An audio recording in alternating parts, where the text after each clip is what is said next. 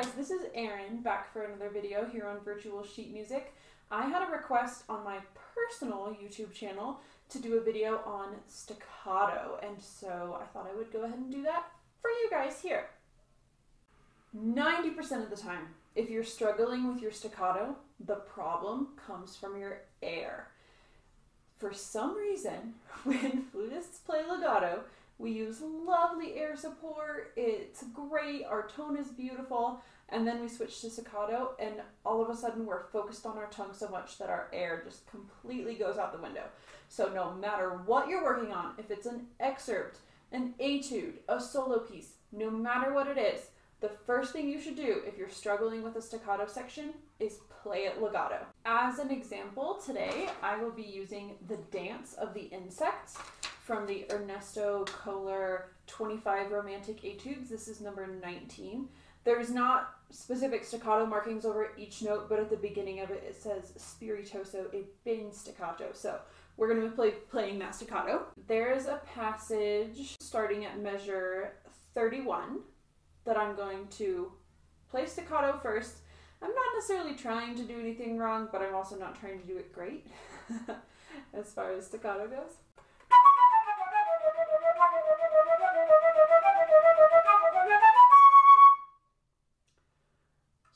Initial staccato.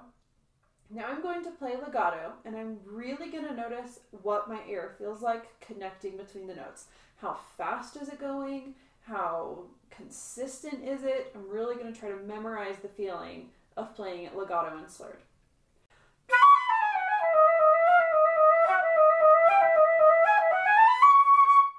So definitely on those accented notes, my air is stronger because it should be for an accent. But just in general, I feel like my level of air support, and when I say support, I'm talking about coming from my abs, really. Coming from low in your body, pushing the air out with your belly.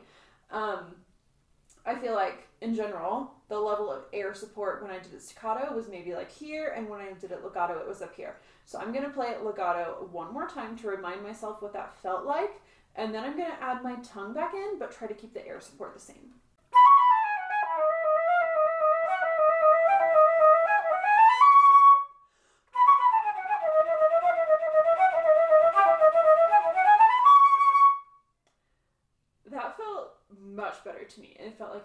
Musical direction because my air support was better, and the staccato felt much cleaner to me. So that is my tip mostly for quicker staccato playing. Keep your air legato in your tongue staccato. But if you are doing slower staccato playing, something like that is completely different. Obviously, you can't use legato air with that, So, how do you stop the note? Do you stop it with your tongue? Do you stop it with your air? You stop it with your air. If you stop it with your tongue, Ooh, I hate that sound. Um, sometimes that's useful in jazz or certain contexts, but not something we want to be doing most of the time. A lot of clarinet players who double on flute will do that because that's what you have to do on reed instruments. But we have to stop the sound with our air. So we do that by saying ha, ha, ha with our belly. Ha, ha, ha. See how my belly goes in? Ha, ha, ha. That's the action you want on the bouncy articulation. So I am in book three of the Trevor Wye practice book for the flute. There's a new omnibus edition of this out, or you could just get the articulation book. Either way, it's very useful, all five books, so I definitely recommend. In the articulation single tonguing section, he has a really great exercise for working on your ha, but you could just do it on a scale if you don't have this book. So I will demonstrate the exercise now using a ha. That means I'm not using my tongue at all. I'm keeping my tongue nice and low in my mouth, out of the way of my air, just starting each note with my air only.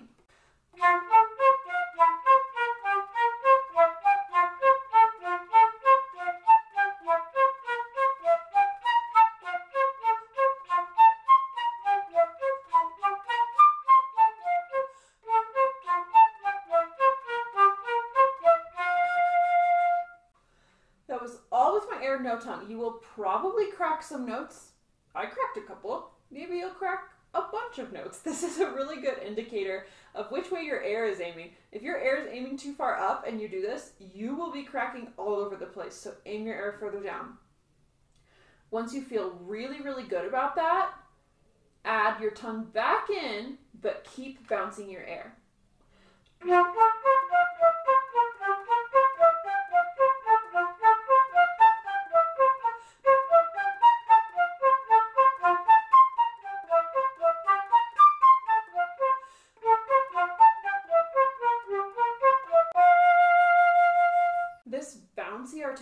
Comes up in all sorts of pieces for the flute, and it's a really important technique to have.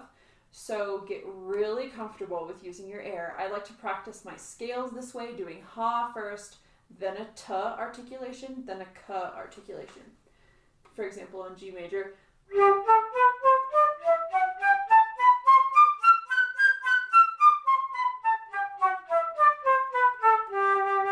then t.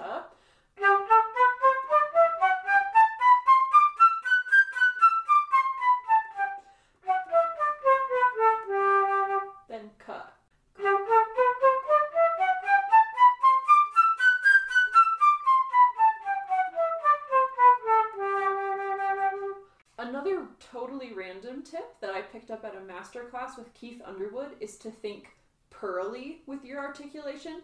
He doesn't really know why it works. I don't know why it works, but wow, me and my students sound so much better when we think pearly. So let's try that again on a t articulation, thinking pearly.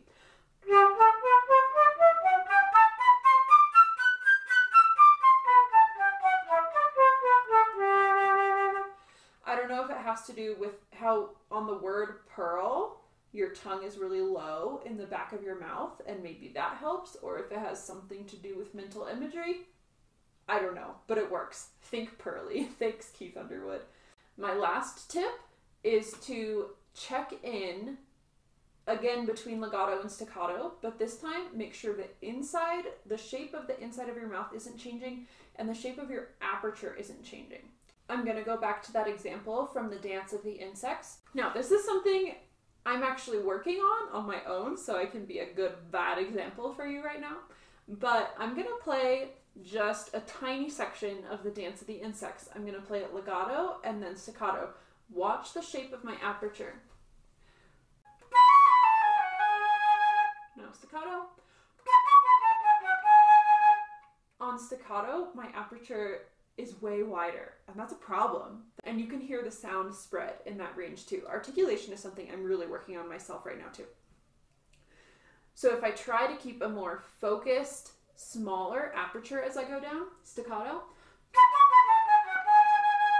the sound stays much more consistent. It doesn't get as spread and fluffy towards the end of that. So check in with your aperture, check in that even when you're staccato, the back of your mouth is nice and open, and your staccato will improve so much. So, in conclusion, my three tips to work on your staccato make sure your air support is strong between legato and staccato, use bouncy articulation from your abs for slower staccato, and make sure nothing about your physical, internal, and external setup is changing when you go to staccato. If you work on those things, it will help a lot. And one last tiny tip just make sure your tongue's not moving excessively and being too heavy. When we're playing staccato, sometimes we focus a lot on our tongue. That's not what you need to focus on. Just let your tongue be as light and tiny movements as possible, and that will help a lot. Thank you guys so much for watching. I will see you next time here on Virtual Sheet Music. Bye!